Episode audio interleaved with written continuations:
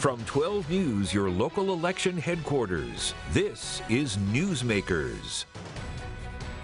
Welcome to Newsmakers. I'm Tim White alongside 12 News Politics editor Ted Nesi. Our guest on the first half of the program this week is Gregg Amore. He's Democratic candidate for Secretary of State. He's also a state representative from East Providence. Rep, good to have you back on the program. Thanks for having me. I want to start with elections. The story of primary day, or one of the big stories, I would say, is the differences in the outcome with early voting and election day itself. For instance, Governor McKee won with early voting, but Helena Foulkes, by a couple hundred votes, won on uh, election day.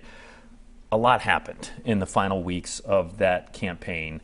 Democrats support early voting, but there has been some discussion that it starts too early in Rhode Island. Is early voting too early in the state?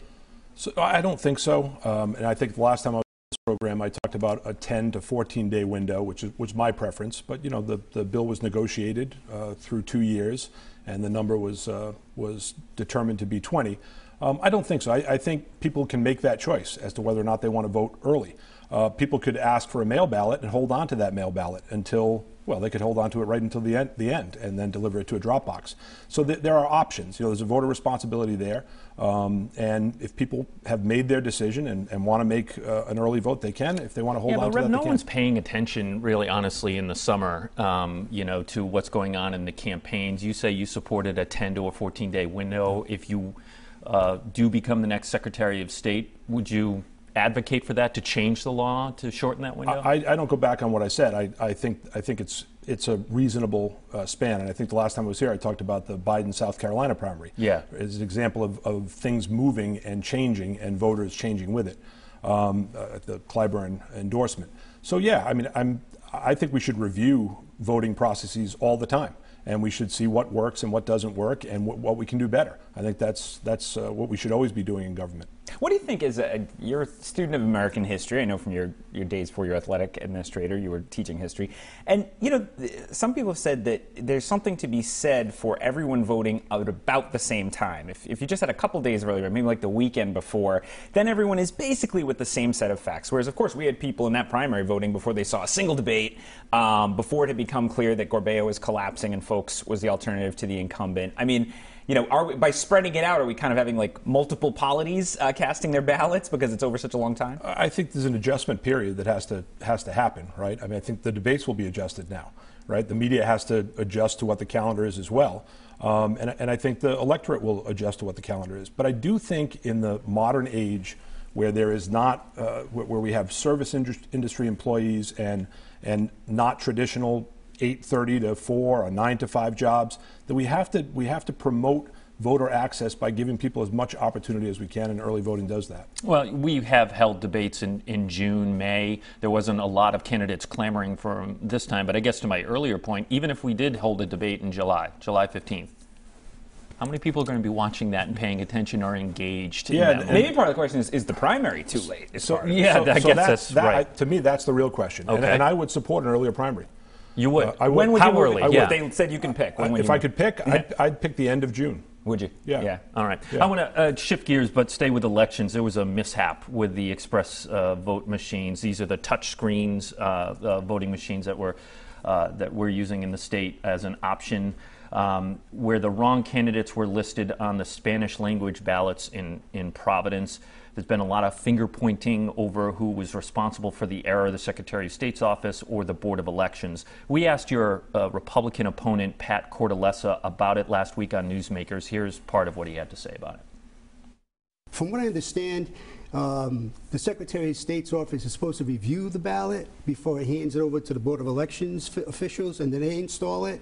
And of course, I would definitely hold the company that has the contract um, I would seriously look into that after this, after the election, and uh, maybe put it out to bid again to another, you know, more efficient company. Putting his comment on the, the company aside, uh, Cortellessa suggests that it was the Secretary of State's responsibility that they, they dropped the ball there. Do you agree? No. Uh, so, so I, I, think there's a, there was a gap here in testing that is not outlined in the statute that's being addressed now. But the Secretary of State's office prepares the ballot. We know that the ballots were pre- prepared correctly. We saw the paper ballots prepared correctly. The even, even the uh, the um, English version of the ballot uh, prepared cor- correctly on on that machine. So we know the ballots were prepared correctly. The gap was the programming and then the review. And obviously, we have to have a review uh, a, a, protocol set in place so that we know it, that that machine is not only producing the right screen and then printing the right ballot, but that it's properly calibrated and ready to go for election day. I mean, go back to early voting. Thank God we had early voting. Uh, or we wouldn't have caught this, or we would have had a situation on election day that would have been a yeah, much that greater, been a di- that could have issue. been a disaster yeah, if it happened much greater on, issue. on But, election. but I think, look, there's a there has to be a, a, a a collaboration between the Department of State and the Board of Elections so that something like this does not happen. Well, to that point, Yeah. I mean, if, if, if whoever was at fault here with the, with the ballot measure, it's probably a mixed things and the, the just lack of whose job is this. There, that relationship looks dysfunctional to outsiders at this point. Between you have the Secretary of State's the chief elections officer, but doesn't run elections, as she likes to point out. Uh, you have the Board of Elections. You have them fighting in the final days leading into the uh, leading into the primary. I mean, does Rhode Island need to? It was quite a contrast. We cover Massachusetts too. Bill Galvin is the Secretary of State in Massachusetts, and he's in charge of elections. And when something goes wrong, it's Bill Galvin's fault. And when there's a problem, like they had in Barnstable that day, Bill Galvin had to fix it. Does Rhode Island need to fundamentally look at the division of labor on elections administration between these two offices? Well, I think we can look at division of labor, but th- there, uh, you know, there is something to be said about separating the political from the process. Um, the Secretary of State is on the ballot uh, every four years. We want to make sure that that is not intertwined, uh, and that's and that's to keep the election process separate. Now, I'm in favor of the Secretary of State or designee being a non-voting member of the Board of Elections. I am going to, if I'm fortunate enough to win, I'm going to work tremendously hard to build a relationship uh, with the board, with the staff, so that there's constant communication, so that something like this does not happen. If I'm fortunate enough to be elected, uh, I will propose legislation on day one uh, to outline what the duties are in regard to uh, accuracy and logic testing. So, but do you, so you think it, with just a Secretary of State who's more amenable to getting along, or a Board of Elections who is, without putting blame, that that's mostly what is required here, as Well- opposed to looking fundamentally is is this structure working?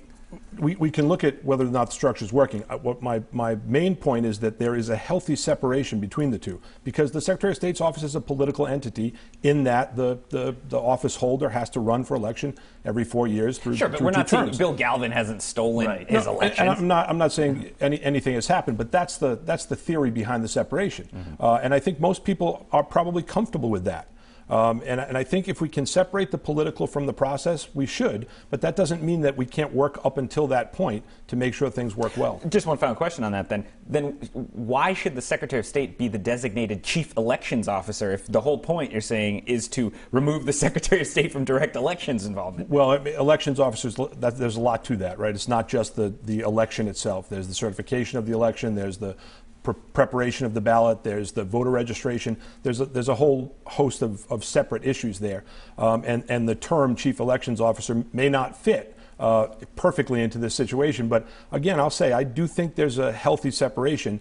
But but I know uh, I know because I've been in the General Assembly for 10 years that the relationship there has to be better. And and maybe a way for that to happen is to have a non-voting place on that board for the secretary or, or a designee. Another responsibility for the Secretary of State's office is to manage um, corporate filings, businesses. Um, so a business has to register with the state through the Secretary of State's office to operate uh, in Rhode Island. Through our reporting on outgoing state representative Carlos Tobon and uh, Ted's reporting on the owner of the Superman building, High Rock, uh, businesses will let their registration lapse or it'll get revoked by the Secretary of State's office because they don't file the paperwork, they don't pay uh, their annual fee that they have to, uh, you know, they have to uh, pay. It seems like there there are just no consequences from the Secretary of State's office for operating after having a license revoked. So why should anybody bother registering if there are no repercussions? Yeah, there should be re- repercussions. So what should and, they and be? There, and there should be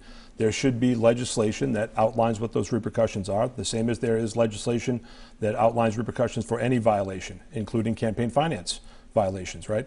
Um, you you go through campaign finance uh, law, and if you're in violation, you pay a fine.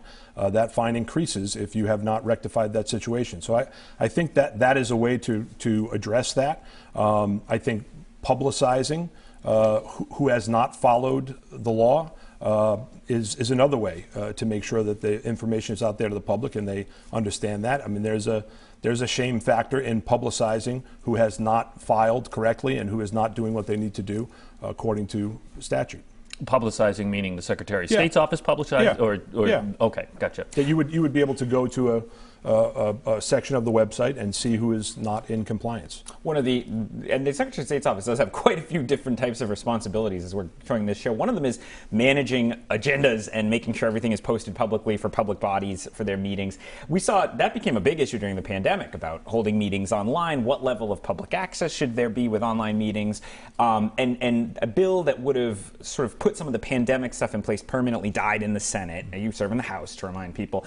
What do you think we learned from the pandemic, and what should be the permanent change? I mean, we, we would hear from, from parents, for example, who have kids running around, they're trying to keep track of everything. Even after the pandemic, it allowed them to maybe engage with a school committee meeting they couldn't have gone to in person before. And towns don't have to do that now, but then towns will say it's too expensive. Where do you come down on this? I, I think we should continue along that line. I, I think the elected. Did you vote for that bill? I did. I think the elected or or appointed members of public bodies should be in person unless there's an emergency situation. I, I, I believe that. But I also believe, and I know this through experience, that um, more public access, which we experienced during the pandemic, in the finance committee is the best example. It meets the, it meets most often. It has the most testimony.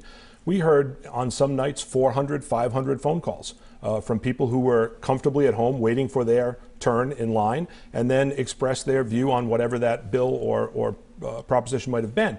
That's healthy. That's good for democracy. Uh, so I'm, I'm in favor of uh, multiple ways of accessing public meetings, including an online version. And, and you know, the expense uh, factor is, is outweighed by, by the, the, the shining the light factor. Right? That we should have transparency wherever we can. And as technology moves forward, the expense is, is, not, is not prohibitive. I w- just on this, you know, the same vein here. Um, as Ted pointed out, Secretary of State's office manages open meetings, you know, that portal, and people can look at the agenda, see what's coming up. But if there's a complaint about an open meeting, like a, a meeting went into an executive session and it shouldn't have, that goes The Attorney General. to the Attorney General. Same with public records complaint goes to the Attorney General, and you know there are a lot of questions about whether the Attorney General should be handling public records complaints when You they have filed to. one of those, Tim? Uh, uh, a few, uh, especially when they have such a cozy relationship with law enforcement, which is a lot. I would say the lion's share of public records. In Massachusetts, it is the Secretary of State's office that handles those complaints. Should that be the model here? So at the beginning of this uh, campaign, I, I explored that topic. I asked the, the players, uh, both the AG and the Secretary of State. I received a lot of good information. I, and what I've What said, did the AG tell you? the, the AG said we're, we're better apt to handle handle the, the uh, uh, prosecution uh, of these cases, and I think I think I agree with that, especially with the makeup of the Secretary of State's office as we speak uh, capacity. But I think, and during the uh, campaign, I talked about a similar situation uh, that exists with the Board of Elections and the AG. I think that can exist with the Secretary of State's office and the AG. I think the Secretary of State's office can investigate and and then turn over to the Attorney General's office for prosecution uh, uh, an entity that has violated the Open Meetings uh, Act. I think that bifurcated methodology, which we see with Board of Elections and AG, is probably the, the methodology we should use going forward. So wait, the complaint would go to the Secretary of State's office. Then you The- guys would investigate it, Correct. and then forward to the AG's Correct. office. It's, it seems like Well, another layer of. It, it- it is, but it, but I think I think your, your your original question was talking about um, uh, why the AG would be dealing with open meetings. At this level, the AG would only be dealing with it for prosecution. Uh, the the investigatory process would be with the Secretary of State's like uh, office, like it is with the Board of Elections now. Okay, Uh, we have to go to a break, but I did. I want to ask you about something for your in your current job, your athletic director or athletic administrator in, in East Providence. Very scary moment happened Thursday night in an NFL game where the quarterback for the Miami uh, Miami Dolphins, Tua Tagovailoa, sustained a head injury, and it was some upsetting you know, video that that we've all seen after that. He was playing just four days after it looked like he had sustained a head injury in, in, a, in a Sunday game. He was brought back into that game. They said it was a back injury, but there's been a lot of questions about that. Um, football is big in your town, in East Providence, and we're talking about young brains at risk here. Are you confident in the safety protocols in place for young athletes who play that sport in East Providence? In East Providence, 100%. Um, across youth sports, uh, not as confident because I don't have the knowledge I do of the interscholastic league sports. But we we follow, we have a an on-site trainer in East Providence, full-time trainer for our, our athletes, and uh, we have a protocol that is err on the side of caution. Uh, an athlete who we suspect uh, may have been injured like that, a head injury, is pulled out, uh, and then the concussion protocol is put into place. They see a physician. If the physician clears them, they clear them to resume the concussion protocol. So they're still six days away from competing if the concussion protocol goes according to plan. Uh, and that's a, a slow buildup monitored by the athletic trainer uh, toward a return to play. And that's a protocol that we've used since I've been the athletic director and that most Rhode Island Scholastic League uh, schools, I would say all at this point, use as well. Uh, not all schools have a full time trainer like East Providence does. I would recommend that for every school. I think it's really important. That's your first responder on the field. Um, but our protocols are, are, are, put in place and they're followed consistently. Just, just briefly, uh, Rep, uh, on that question, I'm just curious from your years as an educator who was always involved in athletics. I know you're a baseball coach, um, but and hockey, and, and hockey, but yeah. I'm sure you knew about with football too. Have you seen a, a, a, shift in how many parents are willing to have their boys play football in recent years, or has that been overblown? And briefly, because I do have to. Yeah, so break. interesting. Uh, I did originally, right after the movie. Mm-hmm. Uh, the movie came out. And we saw we saw uh, uh, you know less kids playing this year. We have 93 kids out for these Browns football. The team. Will Smith movie? Yeah. Okay. Yeah. Right. Concussion, right? Was yeah, that was called yeah. Concussion. Yeah. So it's come back. A it has bit. come That's back. Yeah. Gregg Amore, Democratic candidate for Secretary of State. Thanks so much for joining us on the program. My pleasure. When we come back, our conversation about elections and election security continues with the head of Common Cause Rhode Island, John Marion. Stay with us. You're watching Newsmakers. From 12 News, your local election headquarters, this is Newsmakers. Welcome back to Newsmakers. I'm Tim White alongside Ted Nesi. Our guest on the second half is the Executive Director of Common Cause Rhode Island, John Marion. Good to have you back, John. Thank you. I want to talk to you about what we talked uh, to Gregg Amore about on the first half of the show, and that's that express vote uh, debacle, the mishap with the Spanish language ballots in Providence having the wrong candidate names on the touchscreen system. Now, very few uh, ballots were cast. And as uh, Rep. Amore pointed out in the first half, it w- could have been much worse if that mm-hmm. happened on, on election day. Absolutely. Secretary of State Nellie Gorbea says it is the Board of Elections' responsibility to check these ballots. The Board of Elections kind of points the finger at the Secretary of State's office. You follow this stuff closely. You know these laws. Who dropped the ball? Yeah, I mean, the, the problem, the underlying problem is that the law was written for the old machine and then they leased new machines this year and they didn't update the law. Uh, and so the law says that the Secretary of State is responsible for preparing the ballot, but this new machine, unlike the old machine, prints your choices on a blank piece of paper. The old machine, you put in a pre printed ballot, just like everybody else votes uh, with. And so uh, with the old machine, she could check that ballot before they were printed. With the new machine, it, it was it's unclear whose responsibility but, it was. But, but John, you, but, you don't need a law. Uh, you know, Secretary of State Nellie Gorbea and the head of Board of Elections, Bob Rapoza, did, don't need a law to tell them that there was a new voting machine in, in place. So there's yeah, there's I the mean, law and then there's practice. Yeah, I mean, if you want to know in practice who who dropped the ball, it was the Board of Elections because the Board of Elections supervises the vendor, and it was the vendor who programmed the machines. Just to add to the confusion, the Secretary of State had picked the vendor, right? Yeah. But then it is they're picking a vendor for the Board of Elections. Yeah, but well, this... but that machine was programmed inside the Board of Elections building. Okay. Uh, by somebody who has an office inside the Board of Elections. The building. vendor has an office inside the Board yeah. of Elections. Well, I, just even at what I just said, John. Okay, so the Secretary of State is picking a vendor who then works for the Board of Elections on something that involves both of their responsibilities you know, I, am truly not taking a position here. I'm just trying to understand it as a citizen and a reporter. I mean, when you have that level of bifurcation in whose responsibilities, and arguably the most important thing government does, which is make sure the mm-hmm. elections, there is trust in elections, especially right now with the national climate and all that you know, do do more. Is it just uh, almost I, not to put words in his mouth, but Rep. Kind of suggested maybe it could be done almost on a human level with just more talking to each other versus more structural changes. He did suggest some of those too. But where, what do you think? Do we need to fundamentally look at the division of labor between these two offices? I, I think we need to look at the division of labor, but I don't think we need to, um, you know, the, the there's been some suggestion that the Secretary of State should take it all over. Um, like in Massachusetts. Like Massachusetts, like many states. But you know, Bill Galvin's a lifer. Uh, you know, um, so don't look at Bill Galvin. Look at Brian Kemp in Georgia four years ago. The accusations he was Secretary of State running for governor. He purged voters from the voter rolls right before the election. Know, the accusation was he was putting his thumb on the scale for himself as Secretary of State on the ballot for governor. You don't want to find ourselves in that sort of situation in Rhode Island. So there is a need for sort of an independent entity to, to particularly certify the election results, and that's the Board of Elections. But when it comes to sort of the handoff, right? So this is the handoff.